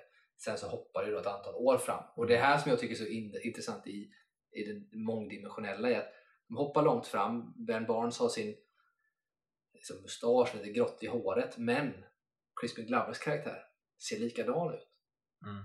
Och här är frågan, är det Men de säger ju också att. Crispin Glovers eh, karaktär, de, de säger ju att han är ju besläktad med en häxa också, är det inte så? Ja. Som, eh, Det sägs att det spårar tillbaka till, jag tror att de pratar om Salem där också. ja, jag tror också de pratar om Eh. Salem. ja. Eh, och där, eh, alltså det som är intressant är ju att Crispin Glovers karaktär, han vill, han vill ju bara ha, han vill ju bara att någon ska liksom förstå och se det han målar, alltså uppskatta det. Och det han ser, det är därför han vill visa barns karaktär det hela tiden, för han ser ju att det är den enda personen som förstår vad han gör. Eh, Så att han har ju liksom inget ont egentligen så. Det uppfattas ju som ont utifrån eh, barns karaktär. Ja, och det är det som gör att det går överstyr. Ja, För att det man kan tolka det som i detta då, för att det, det, efter många om och men så är det ju faktiskt så att, att Ben Barnes, återigen spoiler alert, men det är det hela tiden. Eh, men Ben Barnes karaktär eh, dödar ju Mm. till slut honom.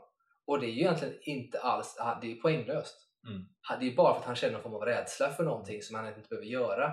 Och i och med att han gör det så är det som att alla de här tavlorna som han har målat på monster och dylikt, det är som att det finns ingen längre som kontrollerar dem. Det finns ingen som låser fast dem, som utnyttjar dem i det här tavelsättet, utan då han släpper lös någon typ av ondska genom att han gör det. Så det är ju hans fel mm. Alltihop egentligen då. Och det är liksom the moral of the story på något sätt. det är någonting där är också spoiler. eh, Men det som, eller en av mina favoritdelar av avsnittet är ju det här när man får reda på då att det, här, det han målar faktiskt är eh, finns, alltså monstren finns. Ja, det, är hans, det är hans familj, alltså Ja. det är hans, han känner ju dem och jag tyckte att det var så fint när det här eh, monstret dyker upp där och tar med sig kroppen när Mm. huset ska brinna ner. Det tyckte Ja. jag var så himla fint. För bara, så här, de flesta skräckfilmer så här, monster kommer upp och så attackerar han. Men där är det bara så att han tittar runt och ser, ser en familjemedlem ligga död Mm. och tar med sig för att liksom ta med kroppen. Ja, ungefär så. Eh, jag tyckte det var liksom en fin, fin scen. Ja men det är det ju och det är lite grann också, nu är det ju Lovecraft och de andra som skrivit men det är, det är ju väldigt Del Toro-eskt. Mm, det Att, det. att göra monster humana, Ja. så att de också har ett, typ ett känsloliv och tankar. Ja. Det, det är väldigt Del Toro, Ja. eh, ska man säga. Men det, det var ett eh, väldigt, väldigt bra avsnitt tycker jag. Eh, Sen tycker jag, jag var ju en sån här, eh, det allra sista man ser där han öppnar upp ugnen där. ja. Jag var ju så här, undrar hur långt de tar det här? Exakt så tänkte jag med. Satt jag och tänkte. Och jag Exakt tyckte att det var eh, jag tyckte det var så himla nice hur att de liksom faktiskt ja, de, de visar vad det var. Mm. Det var. Det var precis det man inte ville att det skulle vara. Ja, jag var också lite, hur långt de tar det. Jag var mer så här, hur långt kommer de ta det visuellt? Ja, jag tänkte typ att antingen så öppnar han inte och vi bara får anta. Men att just Ja, eller jag tänkte så här, hur långt kan de ta det? Jag tänkte, hur ska de visa det? För det kan ju på olika brutala sätt. För du kan ju ha en hel kropp inskyfflad i en ugn till Ja. exempel. Eller liknande. Men de gjorde det bra. Ja. Och det är otäckt redan innan. Det är ju vidrigt. Det är fruktansvärt alltså, på så många sätt. Det är, och det är egentligen Ben Barnes inte en ond karaktär heller. Men han Nej. är lite för spattig, för osäker, eh, för, Ja, för fördomsfull kan man säga. Det är Ja. hans stora bit kanske. Ja, och lite det här, han pratar ju ändå om det här mörkret som kommer upp i honom som han inte kan kontrollera. Och det är väl lite det det också handlar om. Att, liksom, att han istället för att försöka kontrollera båda sidor av sig själv så försöker han bara trycka bort den sidan. Ja, lite så Och glömma bort den, liksom. Det, det går att analysera jättemycket. Det, var, det är också jävligt bra avsnitt i alla fall. Det är ju inte helt olikt så här. Just när det handlar om konst och tavlor och sådana saker tänker man ju liksom, o- liksom, osökt på eh, Picture of Dorian Gray, vilket för övrigt Ben Barnes har Ja. spelat i. Eh, Så det kändes så här, okej, det är Picture of Dorian Gray liksom, på något sätt igen. Då? Men samma typ av känsla, lite otäckt tavlor och konst som är Ja. någonting mer än bara fint att titta på. Ja. Eh, sjukt bra. Nästa eh, avsnitt vi har är Dreams in the Witch House. Eh, regisserat av eh, Catherine Hardwick. Skrivet också återigen av H.P. Lovecraft. Mm. Och eh, manus av Micah Watkins och Guillermo del Toro. Och här har vi kanske ja, den absolut kändaste vi har här egentligen. ja, Det finns flera kända i och för sig. Men den absolut kändaste vi har här är ju eh, Rupert Grint som spelar huvudrollen. Ja, Alltså allas vår Ron han är Weasley. med i, häx, häxgrejen. Ja, jag tänkte också på det för att eh, det finns en scen i det här när häxan tar upp en trollstav. Och jag tänkte, undrar hur det känns när han ligger i en helt annan miljö Ja. med en häxa med en trollstav. Hermione! Nej, det är Mm. inte Hermione. Ehm, nej, men så att Rupert Grint spelar huvudrollen. Eh, kul också att se Ismael Cruz Cordova som är mer känd nu från Maktens ringar, alltså Rings of Power, spelar alven där, den här mörka alven. Alandir. Precis, Alondir. ja, precis, Alondir. Eh, som är med i den och spelar en, en, en helt annan karaktär Ja. än vad han är där. Ja. Eh, gör det också väldigt bra. Eh, och sådär. Så att, eh, det var ju ja. det avsnitt som var mest så på något sätt eh, det kändes mer som en, en eh, saga.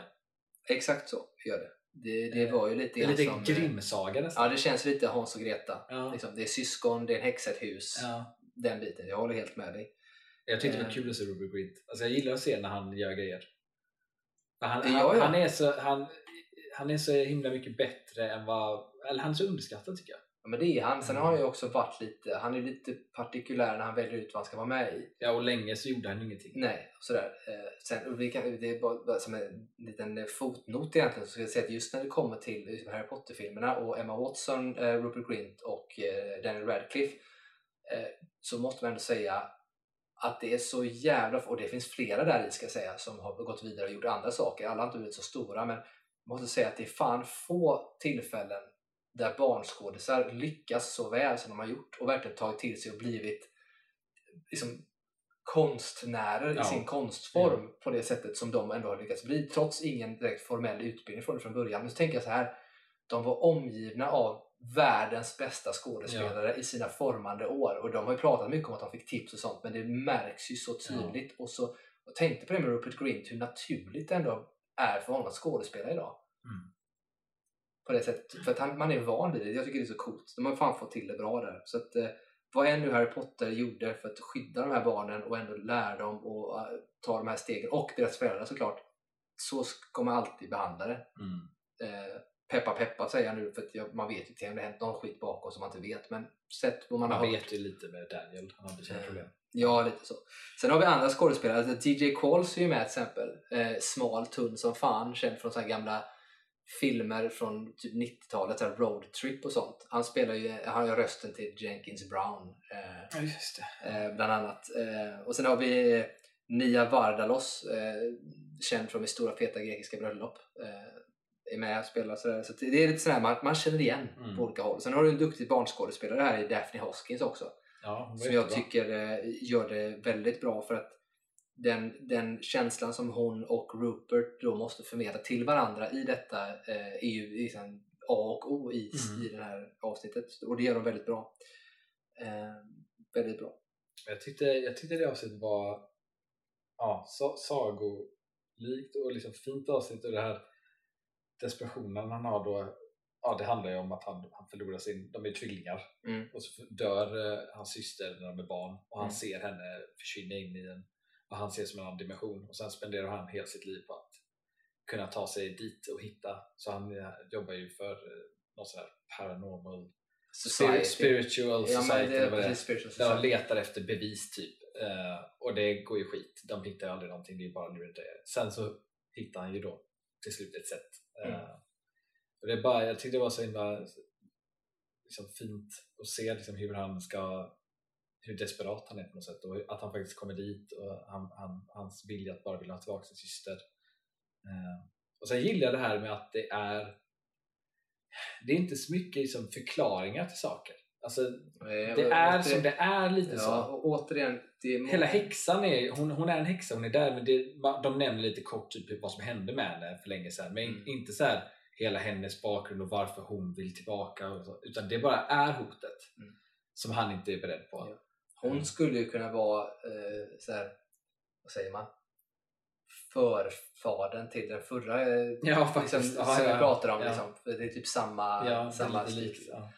Men eh, nej, det jag håller med dig. Det, var ett, eh, det är bra och det är ett, ett mysigt avsnitt. Och det är det jag gillar när de har de här korta, lite som den här Marvel one-shoten också de gör när de gör de här avsnitten korta och koncisa. Så här, det är att, att överförklara behöver man inte göra. Det bara är. Man Ja. bara får gilla det läget. För det finns inget utrymme att hålla på med massa så här, liksom, dramaturgiska förklaringar på saker och ting eller vet, få ihop det. Utan nu är det de här premisserna som gäller i den här världen vi befinner oss i.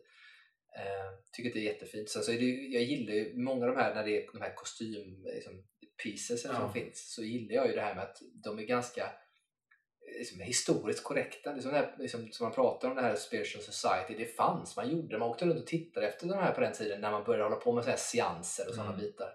Eh, det fanns de som ville avslöja, det fanns de som ville bevisa och det var allt det här. Det var jättestort där på den tiden. Typ sent 1800-tal kan man säga. Jag tycker ju det är så bra intro och, slut på den när det börjar. Hela avsnittet börjar med så att eh, voiceover som säger så här, oroa er inte, det kommer sluta lyckligt. Eh, sen slutar det ju lyckligt för, den personen. För Jenkins Brown. Så jag tyckte det var liksom en rolig twist på det. Jag tycker det var ett bra avsnitt. Ja, också ett jättebra avsnitt och det är lite, lite twists and turns kan man väl säga.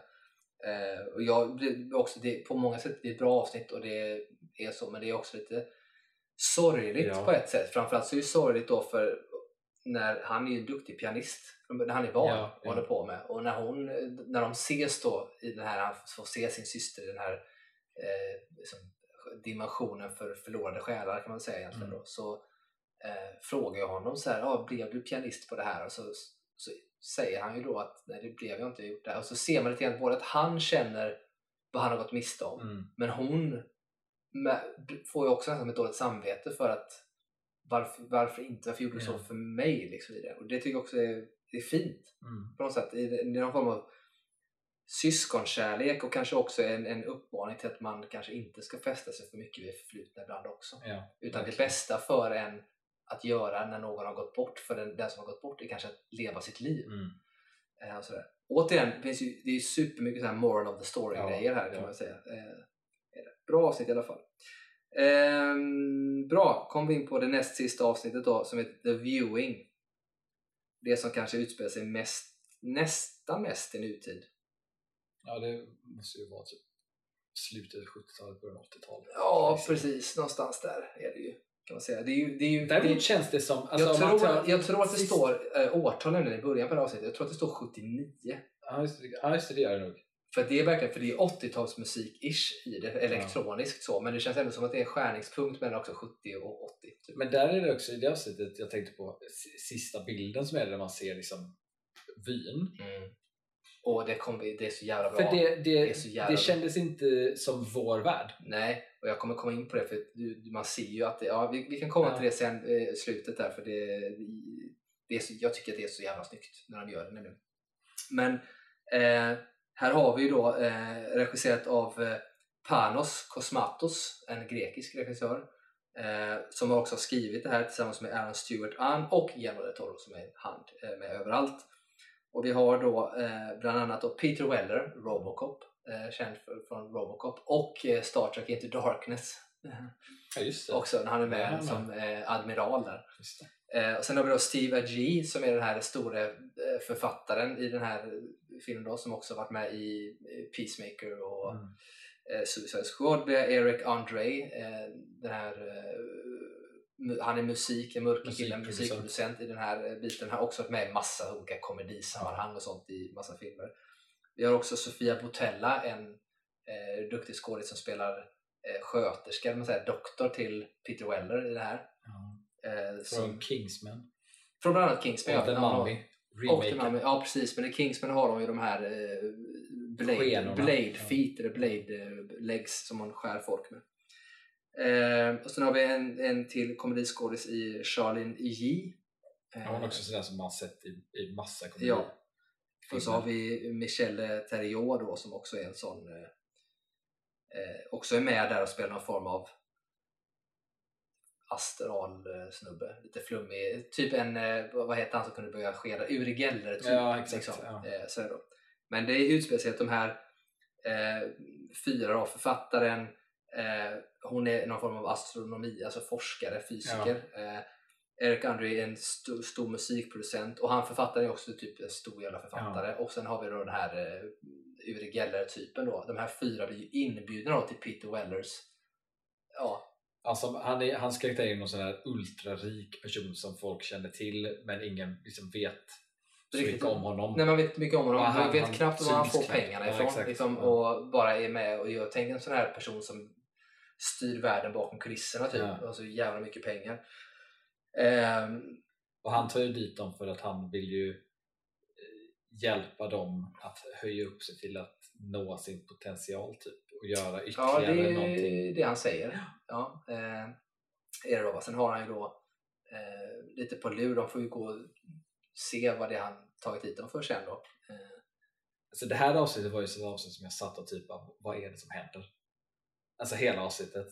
Det var verkligen så här, från att de liksom bara sitter där i hans, hans liksom lounge eller vad man ska kalla det. Mm. De sitter och kör drogerna och allt det där. Man bara sitter, jag satt där och bara, vad, vad, vad, vad, vad kommer hända nu? Liksom, vad, Ja, för det är så spännande också för att det är verkligen allt från eh, när de kör det här, så han är ju, relativt skör. Han tar ju knark i början, han tar knark sen, han tar en Ja. jävla massa knark. Svinmycket. Liksom, han sniffar i hur mycket kokain som helst. Och den här läkaren då som är hans personliga läkare, Sofia Botellas karaktär där, hon hjälper honom såklart men de tar ju upp det, men de börjar ju så här, vet, de skickar ut så börjar de röka på, de börjar sniffa, de så här, och det handlar om att han ville ge dem ja, typ open their senses, eller Ja. göra dem så liksom, mottagliga som möjligt för någonting. Då, bara så där då.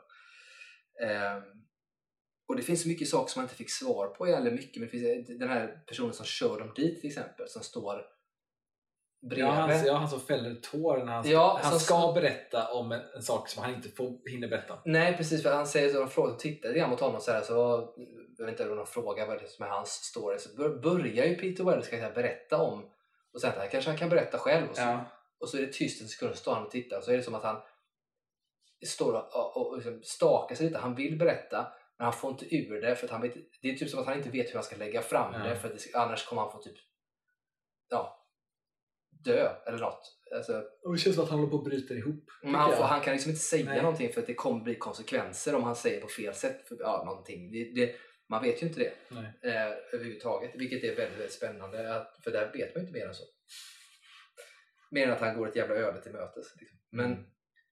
så är det i alla fall och det är de karaktärerna som finns. Och det är- utspelar sig egentligen, det är, det är bilresan ut och sen så sitter de i princip i det här rummet Mm. nästan hela tiden. Och sen går de iväg för att titta på den här ah, rymdstenen Ja, i princip. Då ja. som, eh, som de inte riktigt vet vad det är och där ja, är det lite halvkomiskt då de börjar liksom närma sig och så står man och, så här och röker på och så Suger den in. suger den in röken den här stenen då på något sätt då, för det är så här, de, de, de har, kan inte liksom de kan inte röntga den, de kan liksom inte öppna, de kan inte göra någonting och så står den där och pulserar och är lite så här weird. Ja, sen får det, sen, ja, när de är där, det är ju i första gången den får liv. Liksom. Någonting händer. Precis. För han, Peter, Peter, hans karaktär, den här rike snubben, han, verk, han är ju fascinerad av den. Mm. Eh, men har liksom inte, det, ja, han vet ju ingenting om den. Eh, så det känns lite som att han också vill på något sätt eh, Se om han får svar ja. Ja, eller om, om de uppfattar någonting som han kan liksom få information utav. Men allting går ju till helvete. Så att, eh, Mm, det kan man ju... och jag fattar, jag fattar fortfarande inte riktigt vad fan det är som händer. Nej, det, det gör man nog inte. Men det som är så intressant är också att man tänker att Peter Weller ska, han känns ju obehaglig som fan. Han gör Ja. det så jävla bra. Men det är också det att man inser ju också att han är, han är ju egentligen inte ond. Alltså, Nej, nej. I, I det här då på något sätt, sen vet man ju inte vad han gjort historiskt men, men i det här så är han ju inte ond Nej, och han är ju också genuint liksom, rädd när det väl händer saker. Ja. Så det är inte så att han har tagit dit dem för att han ska döda dem, Nej, utan han är ju verkligen ute efter svar egentligen. Mm. Vilket jag tycker är bra. Jag älskar avsnittet för det är så jävla bra musik. Det är elektronisk 80-talsmusik. Det är hela hans eh, anläggning som han bor i och rummet är så lite nästan så här future, eh, typ brutalistisk arkitektur eh, i det. Vilket jag tycker är så jävla snyggt eh, på alla sätt och vis. Det är ju typ som en förlaga till så här Blade Runner arkitektur kan man säga. Ja, Fast i. Blade Runner så är Ja. det mer neon, här är det mer, Ja. men det är verkligen åt det hållet. Sjukt snyggt. Det här är ju, ja, spoiler alert, slutet då. Men eh, för där eh, går ju ja, allt åt helvete. Den här öppnar ju upp sig. Eh, och så författaren, hans huvud sprängs. Eh, hans seansnubben smälter typ. Mm. Även gör hon eh, läkaren. Läkare. Sen sticker ju två av dem. Musikproducenten och eh, fysikern Ja, lyckas de ju lyckas ta sig därifrån. Mm. Och sen blir eh, den rike snubben, han, Peter Wellers karaktär. ja, han blir ju typ absorberad av the goo som kommer ut Mm. ur den här rymdstenen. Inte blir- helt olikt filmen The Blob, sån här gammal men exakt, ja, ja, men exakt. Och så blir han ju någon konstig varelse. som, Mm. som också, för han säger typ 'Help me' Ja, där, så att han är ju där inne i den här, Ja. ja. har typ tagit över hans kropp, sjukt Ja. obehagligt. eh, men sen, sen så, jag älskar, det är ju så här liten som måste vara en referens till eh, Akira och det var när, när de här två som kommer därifrån kör iväg i bil så är det en scen när man ser de här ljuslyktorna liksom drar, blir som ränder Ja, ja, i, ja, i linsen. Ja. Jag bara direkt på det där, Akira. Ja, det kan vara Akira. Men jag tänkte det var det- det- kopplat till Akira och också just det här stuket med att det är det här Blade Runner, alltså brutalistisk arkitektur är också lite Akira-aktigt och den typen.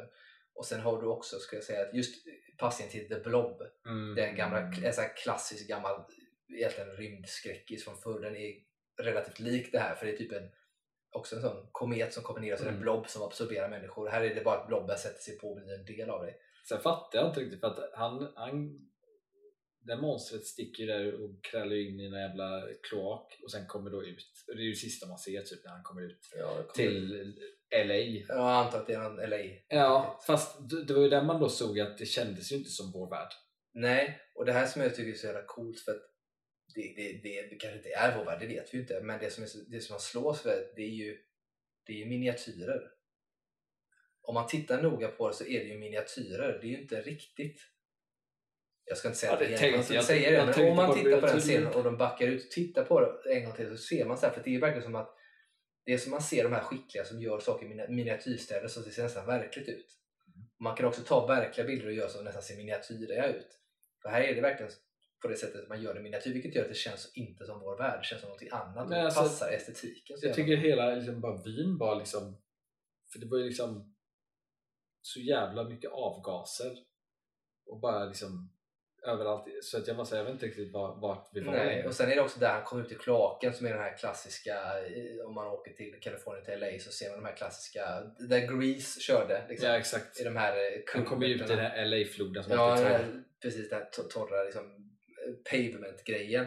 Och den kändes inte heller he- helt sådär som den brukar se ut. Men det är det jag menar, att jag tror att det har att göra med att de an- använder miniatyrer här på den jäkla vänster. Jag tycker att Ja, det, men oavsett och, och gör att vad- det, det, hur som helst, jag tycker att det är så jävla snyggt. Ja. Jag tycker att det är så jävla bra. Eh, så att ja, det var det avsnittet i alla fall. Ja. Sjukt eh, spännande. Slutade ju som sagt halvlyckligt. Ish. Några klarade sig, några gjorde det inte. Mest bara som mindblown tycker jag det slutade som. Ja, lite så. Kändes som man själv suttit och tagit droger eller någonting. man Ja, men exakt så var det ju. Det var ju som om man blev hög själv. Mm. Typ. Okej, sista avsnittet. The Murmuring. Och då har vi då eh, regissören Jennifer Kent som skrivit det också tillsammans med Guillermo del Toro. Och här har vi då framförallt då Andrew Lincoln känd från Love actually och Walking Dead. Eh, tillsammans med Essie Davis som spelar hans eh, fru då. De som är huvudrollerna kan man säga. Och här utspelar sig ju helt, det är ju, alltså de är, ornitologer heter det ju, Mm. folk som forskar på fåglar och det här är ju också hyfsat långt tillbaka i tid. Alltså det kan vara 1920-30 kanske. Någonstans. Ja, filmkameror är ju inte jättelätt att få tag på. Nej, de gör ju en sak av att de har kunnat få ihop Ja, just handveva och Ja. de här bitarna. Så det är någonstans där, 19, säg 1910, 1900, mellan 1910 och 1930 kanske. Ish, någonstans. Eh, Och där ska de ju, ja de är ju gifta och så ska de ju ut och dokumentera, ja, jag vet inte vad det heter på svenska, murmuring heter ju på engelska. Men, eh, mm.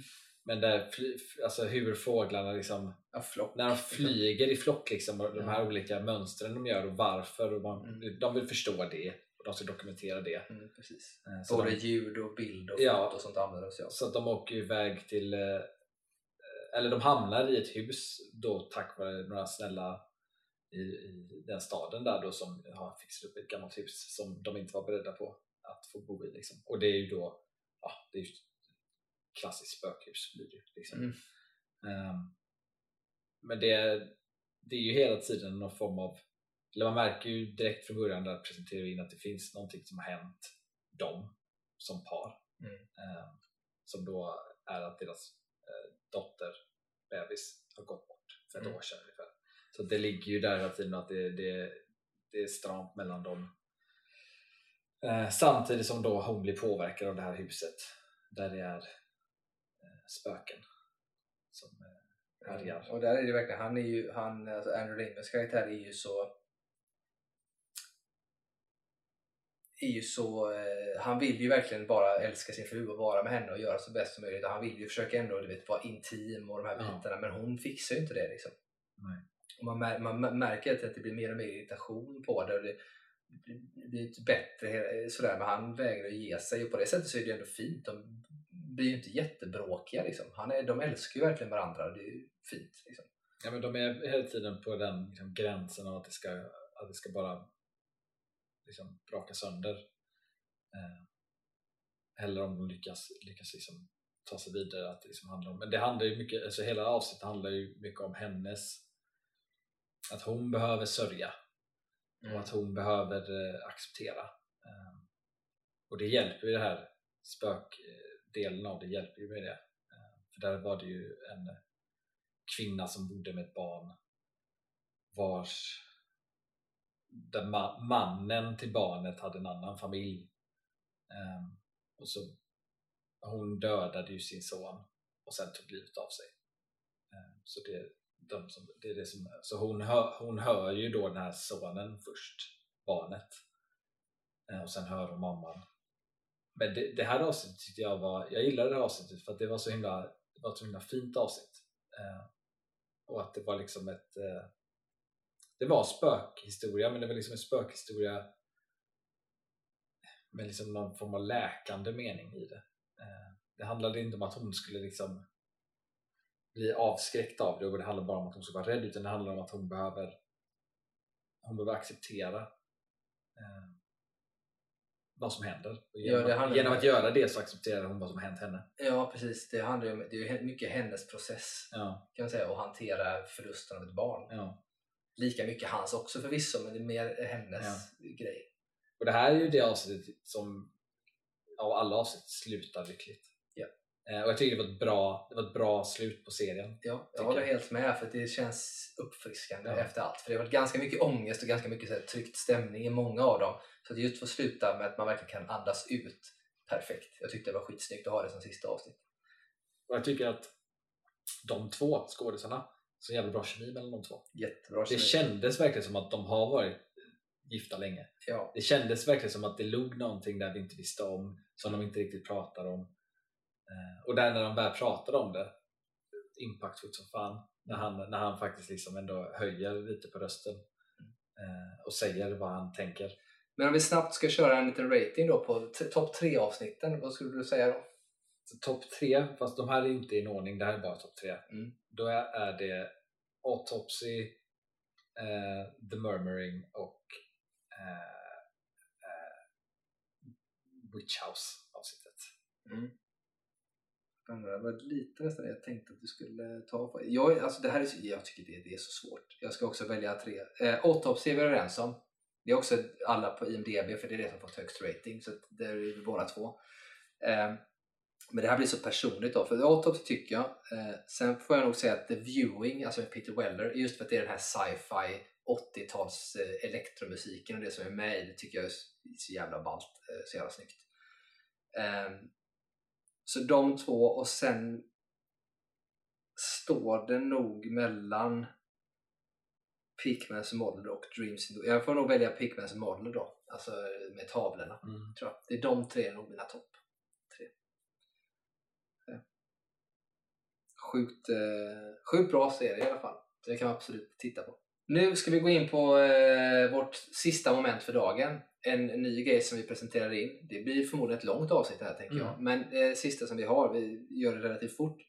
Eh, ett nytt moment vi kallar för Kiss, Mary Kill. Där vi kommer att slumpa fram nu tre filmer.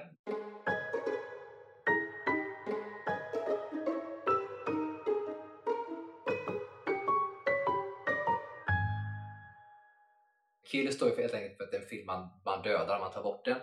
Eh, att kiss på en film eh, betyder alltså då att man det är en film man kan tänka sig att eh, man ser den kanske någon gång, det är inte mer än det. Den, den är där. Liksom, på något sätt. Men den här Mary-filmen då, det är, det är en film i princip som det, om du bara får välja en film att se resten av ditt liv så är det den. Första filmen som vi får upp är Vanilla Sky. Andra filmen är The Secret World of Arietti. Den tredje filmen är The Tomorrow War. Det ska också tillägga här, har vi inte sett filmerna, för det här är helt random nu. Ja. Har man inte sett filmerna så, är det, det vi, så vet man ju, vi brukar ha hyfsat koll på vilka som spelar i dem och sånt och vad det är för typ av, vart de har visats och så vidare. Vilket gör att man kan bilda sig en uppfattning. Så antingen kan man ju, om det är en film som, är, som man vet är katastrof, så kanske man väljer en den film man inte känner till som en kiss i alla fall. Eller så väljer man att bara döda bort den direkt. Ja. För att det blir lite roligare tänker jag om man vi kan inte bara lägga till rätta. Liksom. Nej, nej. Så att vi kör. Eh, Det här var en jätteenkel lista för mig. Ja, Okej, bra. Då kan du börja. Eh, dels eh, The Tomorrow War. Det har jag inte sett. Det är en Amazon Prime Original. ja, jag, jag vet vad det är för film. Jag är helt ointresserad av den så den är kill. Mm.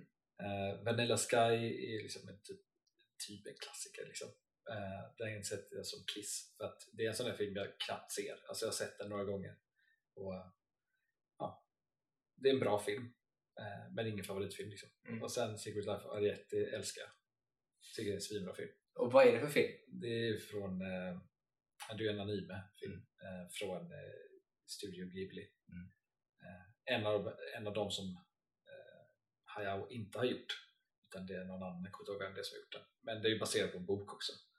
Eh, om den här lilla, lilla sju pojke som hamnar i en typ ute på landet i, och, och stöter på en liten flicka som heter Arieti, som, alltså miniatyr, jätteliten, som typ eh, Tummelisa. Liksom Ja. som bor i huset där. Eh, Och det är, jag tycker det är en svin- fin berättelse och jättebra film. Den brukar vara lite underskattad och lite lågt i poäng i de här Ghibli-filmerna av fans, men jag tycker att den är högt upp på min lista.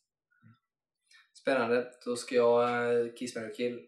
Tråkigt nog ska jag säga att det är fasen samma för mig. Ska jag säga. För att, eh, jag, Vanilla Sky är en sån jag tycker att den är li- li- lite halvt ångestframkallande som film. Mm. Så den, men den är helt klart bra. Liksom så, så jag kan absolut se den. Eh, så eh, så det, det är en sån kiss för mig också. Tomorrow War har jag sett. Amazon Original med Chris Pratt i huvudrollen. Eh, eh, inte bra alls. Så den killar jag direkt. Jag tycker inte att den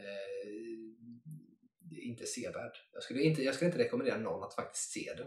Det är så här, Mm. Du klarar det utan den överhuvudtaget. Så den är bara kill med den direkt. Ehm, och sen då eh, Arietti är en sån här sak, för jag tror, inte att jag, till, jag tror inte att jag har sett hela den, eller att jag har sett den. Men däremot så, så älskar jag ju Studio Ghibli. Jag är inte lika stor fan som du är till exempel, och sådär, men jag älskar ju eh, ändå anime, sånt tecknat och, eh, har ju liksom, eh, koll på den här så jag tänker mig att den hade jag absolut kunnat leva med resten av mitt liv om jag bara Mm. ska se den om, av de här tre. Så det för mig blir det inga heller konstigheter. Det är så det får landa helt enkelt. Tänker jag. Så det var inte så svårt idag, Nej. tänker jag. Det kanske blir värre nästa gång. Ja. kan också vara värt att säga att vi kommer köra Kiss, Mary Kill och ibland kör vi film och ibland så kanske vi hittar på att vi kör eh, skådisar eller eh, karaktärer Mm. och sådär. Vi Ja. kör lite random kanske annat. när vi känner för det. så ni får hålla, hålla till godo så får ni se vad det blir nästa gång. Eh, men då så, då har vi pratat det här avsnittet. Tackar vi för oss så hörs vi igen nästa vecka. Ha det fint! Ha det bra.